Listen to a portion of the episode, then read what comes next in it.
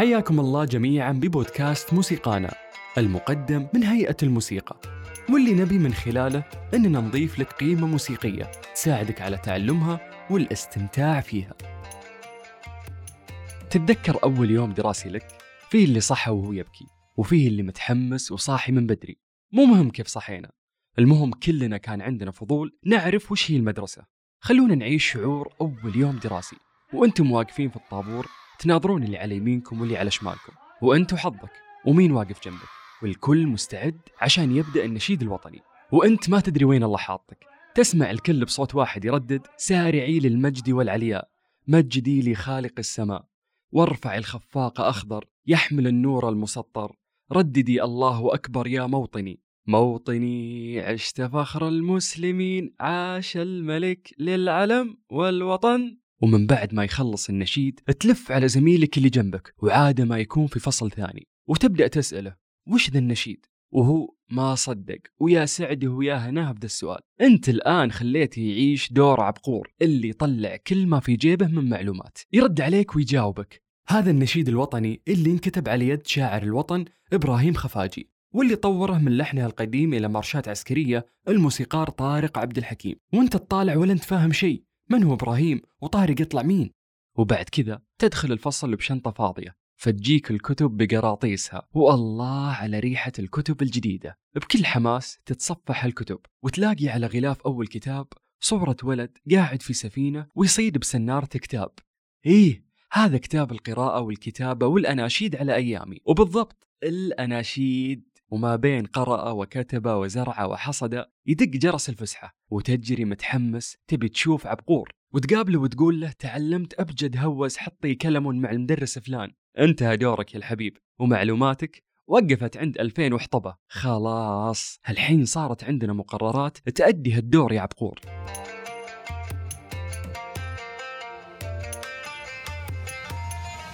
على قد حلاوة هالقرار إلا أنه يطرح استفسارات كثيرة. ومن يومها وحنا في شد وجذب في شلون راح نذاكر الموسيقى؟ وهذا اللي راح نتناوله في أول حلقات بودكاست موسيقانا. أمهاتنا الله يعافيكم لا ترتاعون إذا شفتوا دفاتر وواجبات عيالكم وعليها رسمات المفاتيح الموسيقية. لا لا لا لا اللي تشوفونه ما هو بطلسمة ولا هي بخرابيط. ذا سلم موسيقي وعليه مفتاح صول. ومفتاح صول هو علامة موسيقية تتعرف من خلالها على أي درجة أنت واقف في السلم الموسيقي. تراني زي زيكم توني أتعلم دو ري مي وودي على المستوى الشخصي أتعلم أعزف على آلة أي آلة. وعيالنا بعد راح يتعلمون من خلال العمل المشترك بين وزارة التعليم والثقافة وجهودهم اللي يشكرون عليها من تهيئة البيئة الداعمة لتعليم الموسيقى. ومو بس كذا جاي القدام سلسلة من المشاريع الطموحة زي إطلاق المعاهد المتخصصة بتعليم الموسيقى. ويا حظهم تخيل أنك بعد دوامك تطلع بآلتك للمعهد الموسيقي في الحي اللي أنت ساكنه وزيها زي أي نادي رياضي. تسألني معقولة يا سلطان؟ إيه بالضبط كذا مثل ما أقول لك. الطموح بتعليم الموسيقى ما له سقف. في الرياض تم ترخيص معهدين من القطاع الخاص كمرحلة تجريبية لتنمية وتعزيز قطاع الموسيقى. خبر عظيم صح؟ ومع الوقت بيصير عندنا أعداد من العازفين على آلات متنوعة. وبكرة لما تنطلق عندنا دار الأوبرا راح تحدث فرق كبير في المجال. أثره الموسيقي راح يعم على الجميع. وحبة حبة بتصير عندنا قاعدة نقدر نبني عليها مستهدفات السنوات الجاية وأكثر في هالمجال الراقي. اللي قال أن العقل البشري ما يوقف تحليل بكل شيء كان صادق. دائما التأقلم على أي شيء جديد ياخذ وقته ومساحته من التفكير والتحليل وساعات من الجدل مع وجهات النظر المختلفة من أول مرة جاء فيها طاري تدريس الموسيقى وحنا نتساءل ونتناقش وندور على إجابات إجابات ما راح تجي إلا بالوقت شلون بيكون تدريسها؟ هي نظري ولا عملي؟ ومين بيعلم عيالنا؟ وش هي الآلات؟ وعلى أي أساس بنختارها؟ هل في حقيبة موسيقية للطفل؟ وسؤال تكرر كثير هل في رسوب بالمادة هذه؟ لحظة لحظة.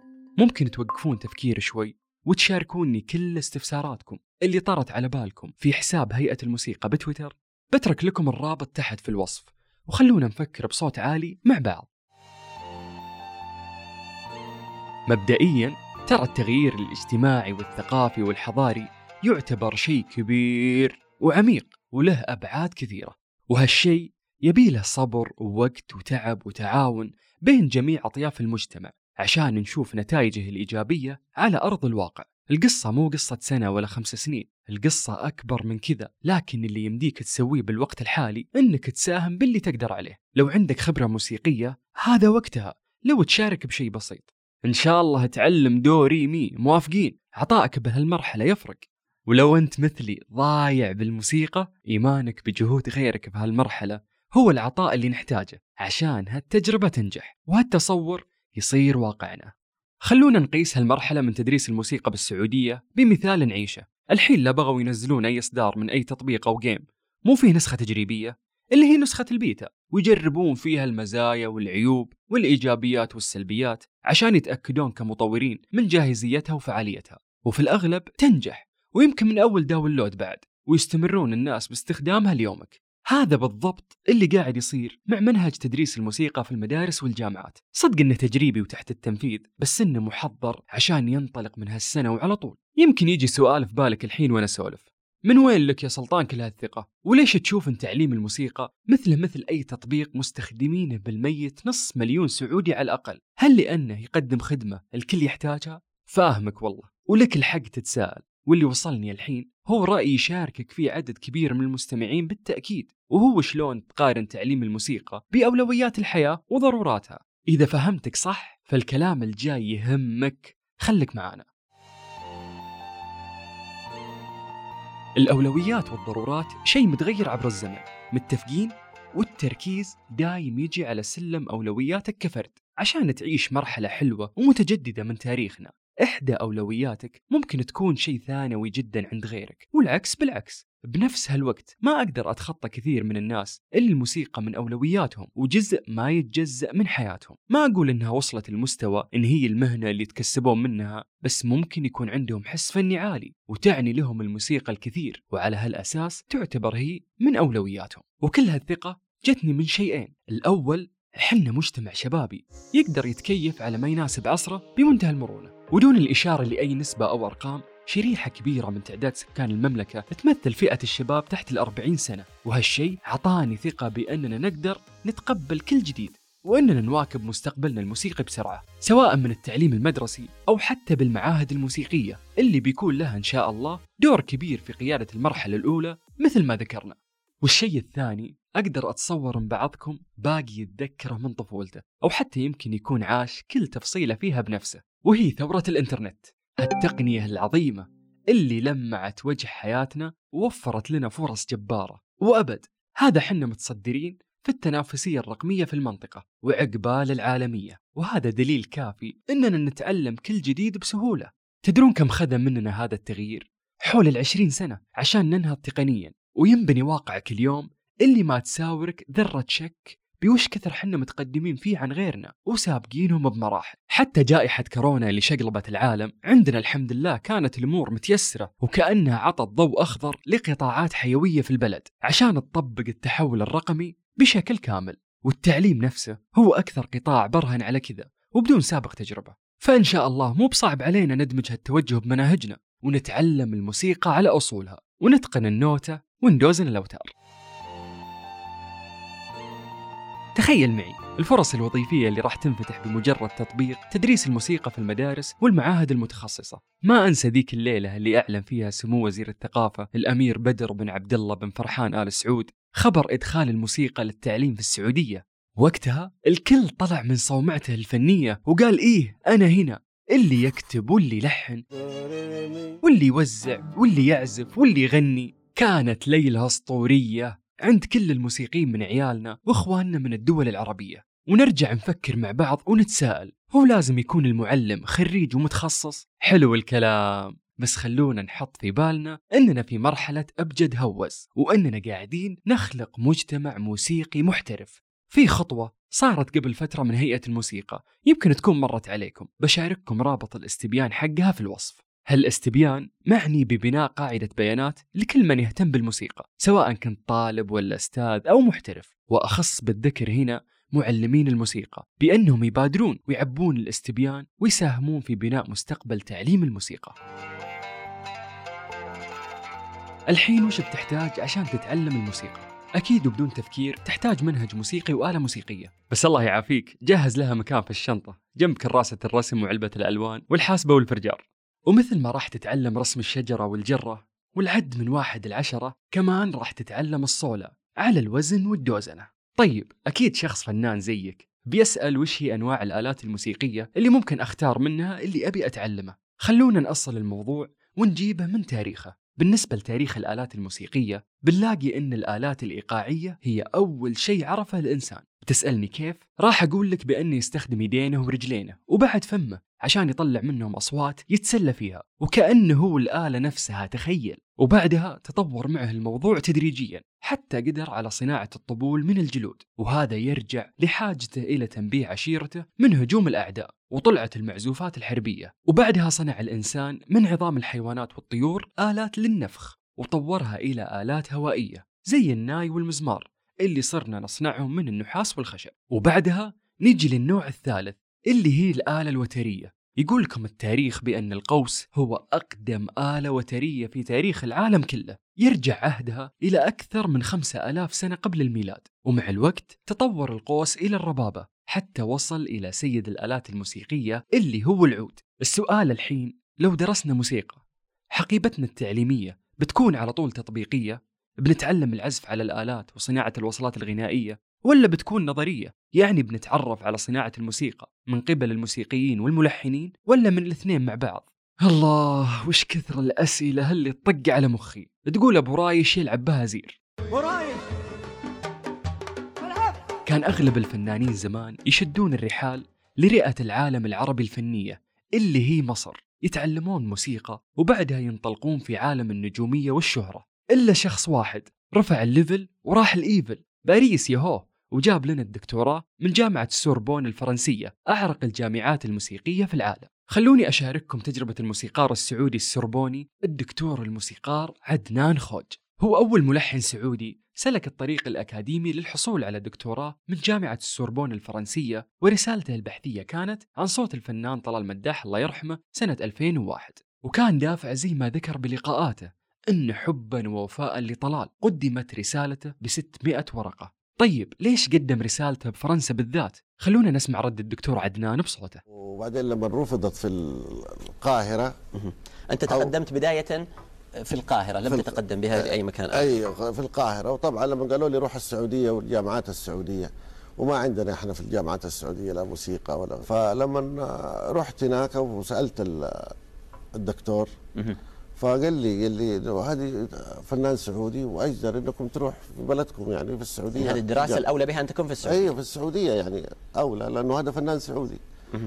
فلما شفت إنه ما يعني ما في تحمس من الدكتور فالتجأت إلى ولكن هذا ما خلى الدكتور عدنان يوقف بطموحه. بالعكس زاد إصراره لتحقيق حلمه وحلم صديقه الله يرحمه. وراح لفرنسا وناقش رسالته هناك وأجيزت بمرتبة الشرف. وكان عدنان يعتز بنجاح رسالته لأنه وصل فن بلده للعالمية. وثقت فن بلدي في جامعة أوروبية وعالمية يعني. بالمناسبة الدكتور عدنان لحن للعديد من الفنانين منهم طلال مداح محمد عبدو طلال سلامة علي عبد الكريم ومن أبرز أعماله أغنية بسكات للشاعر الأمير بدر بن عبد المحسن وأغنية المعازيم لمحمد عبدو ومن تجربة الدكتور عدنان خوج لرحلة العميد طارق عبد الحكيم العسكري برتبة الفنان الملهم. صورة العسكري ترتبط في وجداننا بالقوة والأمان والكثير من الحب والإعجاب من يوم وحنا صغار. وكان واجب علينا إننا نضحك له ونقول له bye bye. في كل مرة نشوفه حنا مجتمع تربى على تقدير جنوده وعساكره ولهم بداخلنا الكثير من الاحترام لدرجة إن ودك تخمه يوم تشوفه على طول وتشكره على جهوده على إيقاع سارعي اللي ما يوقف دندنه براسك من يوم ما تشوفه. واللي ما نعرفه عنهم أن كان لهم فرقة موسيقية وطنية خاصة تعزف في المحافل الرسمية والمناسبات الوطنية لأن في عزفهم إعلان عن وطنيتنا واستحضار مشاعر تهز الصغير قبل الكبير لا شعوريا. أول ما تسمع العزف تقوم توقف على رجلينك كأنهم زرعوا فيك هاللحظة جرعة فخر واعتزاز وهالموضوع ما هو بسيط وعادي. بالعكس الدولة كانت تستثمر بالمتميزين وترسلهم للدول المجاورة للتعليم. يعني تقدر تقول كان زمان فيه ابتعاث موسيقي حتى أنهم رجعوا وصاروا رموز وعلامات فارقة في الفن السعودي. المقصد من هالسالفة أن المؤسسة العسكرية مو مجرد سور منيع يحمي أمننا الداخلي والخارجي ألا بعد كان لهم دور كبير في تأسيس الموسيقيين بعهود سابقة ومن الأجيال السابقة اللي استثمرت فيهم قيادتنا كان طارق عبد الحكيم اللي لحن نشيدك الوطني. أيوة هو طارق عبد الحكيم وأزيدك من الشعر بيت هو عميد متقاعد في القوات المسلحة. وهو نفسه اللي درب قامات من الموسيقيين اللي الله يعطيهم الصحة وطولة العمر شرفونا في محافل وطنية كثيرة وكان لهم ظهور قوي على مسرح الجنادرية في مواسمها المتعددة ولا يزالون عايشين معنا في أعمال فنية من الستينات وللحين مثل عبدو مزيد اللي استضافه محمد الخميسي قبل ست سنوات تقريبا في برنامج وينك وأستغل هالفرصة عشان أمسي على الاثنين بالخير. كانت مادة فنية دسمة من الموسيقار مزيد خذتني لأجواء المملكة ولقصة تعلمه على أول آلة وترية أتقنها وهي الكمنجة مع طارق عبد الحكيم الله يرحمه.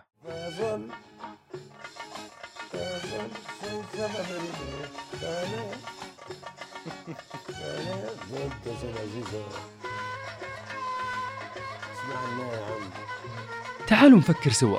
برأيكم وش أنسب عمر لتعليم الموسيقى؟ وبأي آلة موسيقية نبدأ؟ العزف الموسيقي مثله مثل أي مهارة. كل ما تعلمتها بسن أصغر طورت معك وبانت موهبتك أكثر. وكلنا نعرف المثل اللي يقول التعلم في الصغر كالنقش على الحجر. وهذا مو بكلام أمثال هذا مؤكد من دراسات مهمة لخبراء في سيكولوجية التعلم عند الطفل. لو تعاملنا مع العزف مثله مثل الرياضة تخيلوا معي في مرحلة البراعم يتأسس كرويا بطريقة صحيحة على قدمه المفضلة. ولو طبقنا التجربة نفسها على الرسم فالفن يبان من الخربشات الأولى للطفل. كل هذه مهارات تبني شخصية الطفل وتكبر معه وتساعده على تطوير مخه وتنعكس بشكل إيجابي على نموه. وخلونا نتفق إنه أي مهارة يتعلمها الطفل في سن مبكر بتساعده على التطور والابتكار وتوسيع مدارك الخيال، وفي الموسيقى فن يوازي كرة القدم، لا تستغرب، العزف الجماعي يعلم الطفل يسمع ويركز ويتابع الايقاع زي لما يكون في خطة فيها الكورة وينفذها الفريق، وهذا غير إن الطفل بيتعرف على ثقافات فنية مختلفة، وهذا بيوسع إدراكه لكل العالم، وبيصير عنده فضول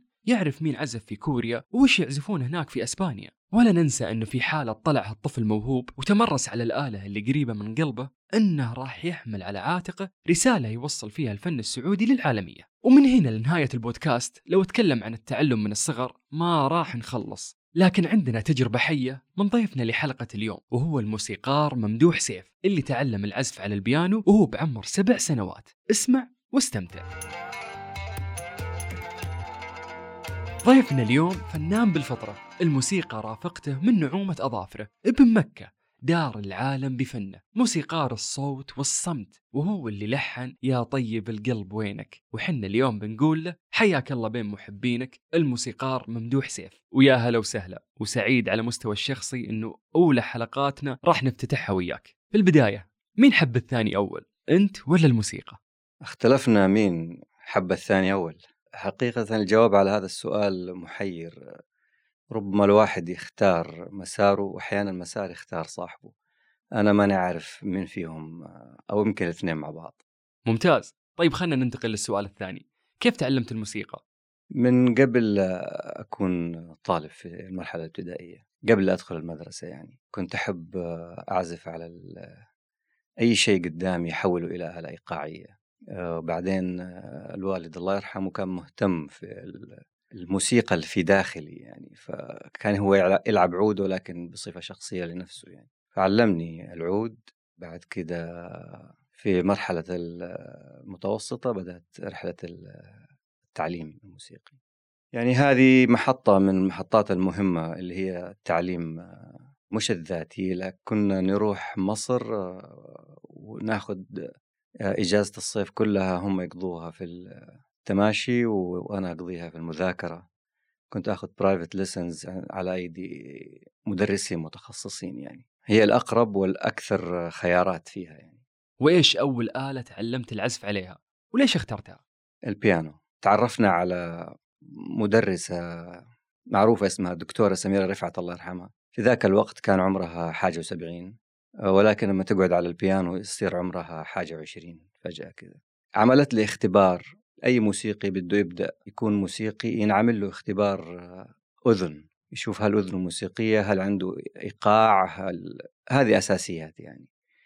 آه، في الأول كانت رافضة لما قالوا لها إنه هذا ولد سعودي. آه، هي كانت تدرس الجالية الأجنبية اللي عايشة في مصر.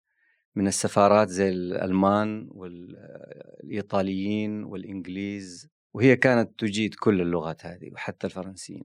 آه، فلما قالوا لها سعودي وفي ذاك الوقت يعني ما كانت متصورة إنه ممكن من السعودية في واحد يبغى يتعلم وإذا اجى يتعلم حيغلبني معاه وأنا مش مش ناقصة. يعني هذا الكلام اللي وصلنا قبل نروح لها. ولكن الشخص اللي يعرفها ويعرفنا في نفس الوقت أصر آه، إنها بس تشوف أنا وإذا ما عجبتها خلاص آه، ما في مشكلة. يعني. والحمد لله إنها انبسطت كثير وهي اللي طلبت إنها تلقى دروس على يدها يعني. هذه بداية التعليم كانت مع الدكتور سمير رفعت وبعد كده أخذت رحلة مع مجموعة من الأساتذة اللي لهم فضل كبير علي في بنائي التعليمي الموسيقي. أنا كملت بيانو خلاص يعني آه، وكان في مصر كله كان التعليم في البداية كان في مصر.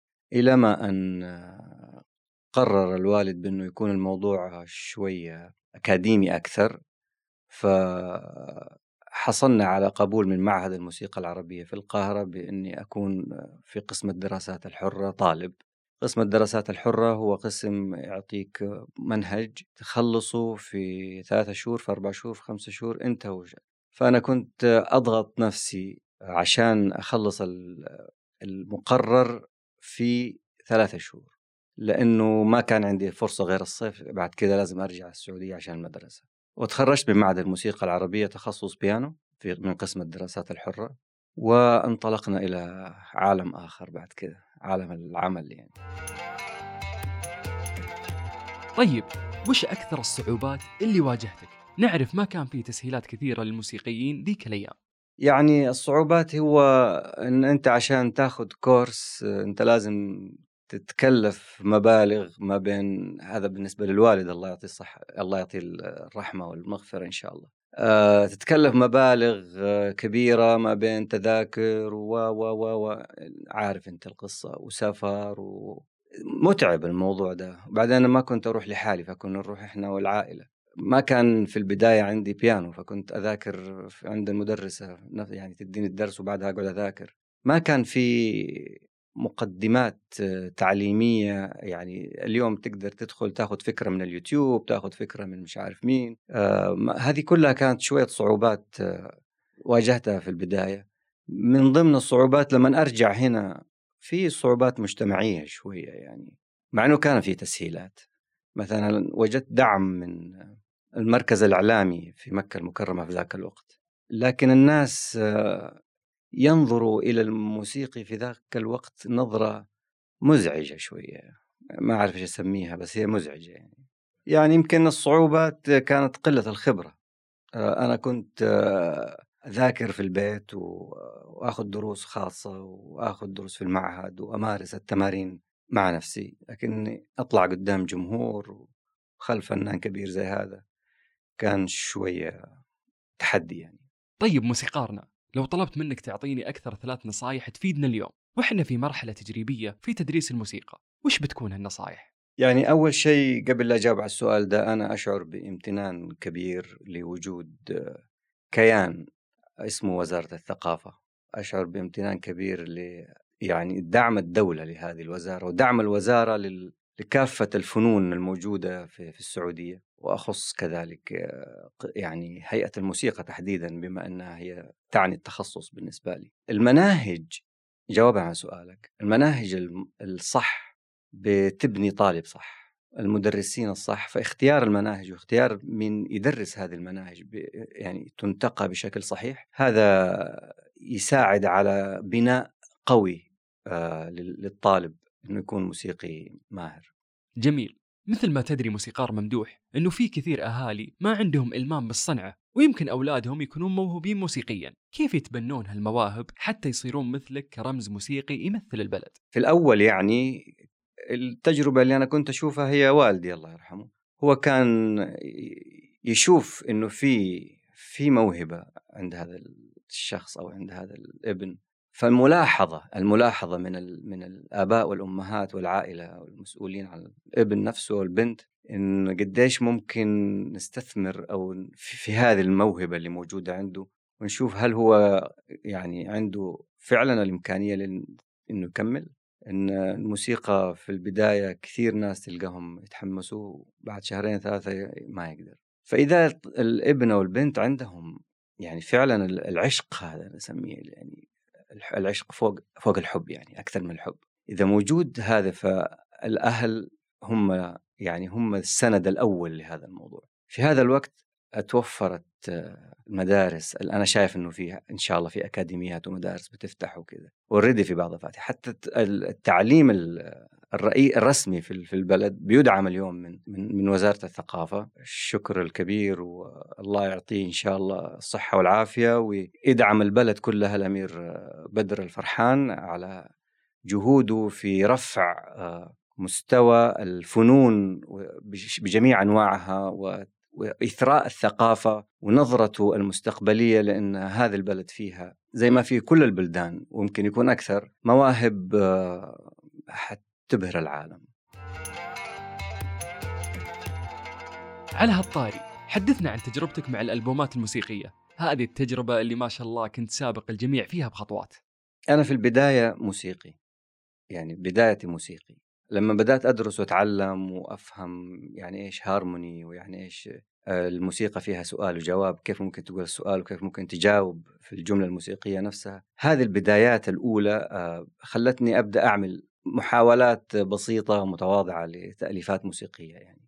آه، زي ما قلت لك المركز الإعلامي في مكة في ذاك الوقت تبنى كثير من الأعمال اللي أنا عملتها وقدمتها من خلال المناسبات الرسمية اللي بتقام. بعد آه، التقيت في الأستاذ محمد عبده وحكينا عن هذه القصة. الله رزقني بشخص عزيز غالي جدا اسمه عبد المجيد عبد الله. صار التقاء آه، اندماجي يعني بيني وبينه. أخذني هو في رحلة التلحين والخبرة اللي على أرض الواقع من بشكل آخر مختلف يعني. بعد كذا أنا شعرت بحنين لبدايتي اللي هي عمل الموسيقى يعني نفسه. قررت إني أعمل ألبوم أو ماني ألبوم. كان ذاك الوقت القرار أربع مقطوعات موسيقية وعملتها وخلصتها وكذا. ولكن كل ما أخلص واحدة تطلع واحدة ثانية كل ما أخلص واحدة المهم صاروا عشرة في النهاية يعني فعملت ألبوم من عشرة مقطوعات موسيقية وأطلقته في 2014 آه، أنا ما كنت متفائل كثير آه، استقبال الناس لهذا الألبوم. خليني أقول لك أنا عملته عشان أنا أكون مبسوط عشان أنبسط أنا يعني. ولو انبسطوا معي اثنين ثلاثة من أصحابي خير ونعمة. ولو حتى أصحابي ما انبسطوا حاخذ الألبوم أطلع أقعد على البحر وأسمعه أنا ونفسي.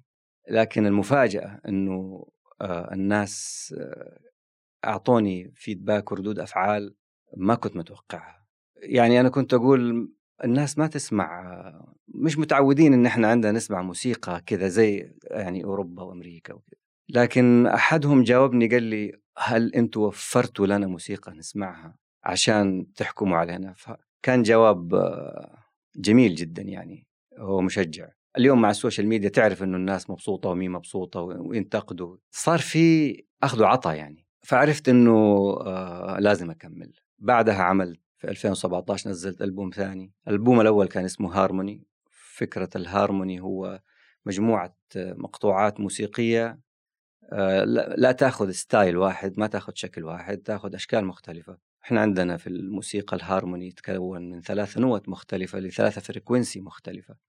فكانت وأنا كنت آه، ولا زلت الهارموني من الاختلافات وليس من التوافقات طول الوقت. إن إذا أنا وأنت واحد فواحد فينا ما له لازمة. لكن إذا أنا وأنت مختلفين الاختلاف ده بيؤدي إلى إثراء للفكرة أو للعمل أو ايا كان يعني. يعني هذه كانت فلسفة تسمية ألبوم هارموني بهارموني. البوم الثاني كان أخذ منحى مختلف شوية كده واتجاه غير تماما. وسميته in between two seconds أو ما بين الثانيتين أحب أنا أقرأ في كتب الفكر والفلسفة إلى حد ما ما أقول لك كثير لكن أحب أقرأ أكثر في هذا المجال. فمن ضمن الكتب اللي كنت أقرأها كانت كتب عن العوالم المتوازية. شد انتباهي في ذيك الفترة هذا الكونسبت المعنى غريب وشدني كثير. فقررت أعمل ألبوم يتكلم عن هذا الموضوع. يتكلم عن هي قصة يعني هي كانت فكرة حبيت أني آه، أعملها مع قصة قصة رواية يعني مكتوبة. واللي كتب الرواية صديقي الأستاذ أحمد العيدروس فقال لي نبغى أنا قلت له نبغى نسوي رواية وألبوم مع بعض في باكج واحد كذا أعرف أحمد يحب قراءة الروايات والقراءة بشكل عام فقلت هذا هو الشخص المناسب. طلب أنه ياخذ وقت من ستة إلى تسعة شهور عشان يكتب الرواية وده وقت طبيعي. أنا طلبت أنه يكون ثلاثة شهور وأصريت على ثلاثة شهور. ويعني هو حقيقة كرس وقت كبير لكتابة هذه الرواية وخلصناها. جميل. شاركنا بأهم المحطات بمسيرتك الفنية من ناحية الأعمال الفنية مع كبار الفنانين أو حتى المؤلفات الموسيقية البحتة؟ المحطة الأولى كانت آه، التعليم في البداية. ابتداء من بداية المرحلة المتوسطة إلى ما كملنا المحطة الثانية كانت الأستاذ محمد عبدو المحطة الثالثة كانت آه، الأستاذ الكبير عبد المجيد عبد الله. المحطة الرابعة هي محطة الألبومات الموسيقية. في التعليم بشكل عام وهو كان ولا زال مستمر معايا. هذا أعتبره محطة مستدامة مستمرة. أنا لا زلت لليوم أخذ كورسات متخصصة في بعض الجامعات المتخصصة في أمريكا وفي بريطانيا وفي مصر. هذه أعتبرها يعني يمكن هي الطريق وليست المحطة هي هي الطريق يعني. طيب أستاذ ممدوح خلنا شوي نطلع من الأسئلة الموسيقية والتقنية والفنية ونسألك شوي سؤال شخصي لو ما كنت موسيقار وش كنت بتكون؟ هنالك احتمالات لا نهائية وما يمكن نذكرها ربما يكون في لكن آه، لو سألتني أنت بدي أقول سؤالك كذا بشكل مختلف أنت بتسأل لو ما كنت موسيقي إيش ممكن تكون؟ طباخ. أحس أنه الطبخ يمثل الموسيقى بوجهه الآخر. انجريدينتس آه، معينة. طبخة فيها مكونات بتعمل منها تآلف هارموني معين عشان تطلع بنتيجة معينة وتحطها في presentation معين. ترى الموسيقى نفس الموضوع. أنت بتختار نوت معينة وشكل معين نفذه بشكل معين آه، عشان يكون هو ده ال presentation اللهم الأكل أنت بتتذوقه هذا أنت بتتذوقه وبتسمعه كذلك يعني. أحب الطباخ الماهر يبهرني. إذا رحت أي مطعم وكان في أكلة عجبتني كثير أستدعي الطباخ أشكره عليها. ألف ألف شكر للموسيقار ممدوح. أشكركم على هذه الفرصة آه، وأشكر آه، كل القائمين على هذا البودكاست آه، أتمنى لكم إن شاء الله أنكم تحققوا كثير من الأهداف اللي أنتم راسمينها لنفسكم وتنجحوا إن شاء الله وتمثلونا في أشياء كثيرة في البلد. حلقة كانت جميلة والحوار كان جدا ممتع، لقاء رائع وإن شاء الله تكونون تعلمتم واستلهمتم من الموسيقار ممدوح سيف لو بشيء بسيط يساعدكم في تعلم الموسيقى. وبختام هذه الحلقة أشكركم جميعا على حسن الاستماع واللي ودهم يتواصلون مع البرنامج اتركوا لي بالتعليقات أو بمنشن حساب هيئة الموسيقى على تويتر مشاركاتكم أو أي أفكار تبون تقترحونها للحلقات القادمة. أخوكم سلطان الشدادي في أمان الله.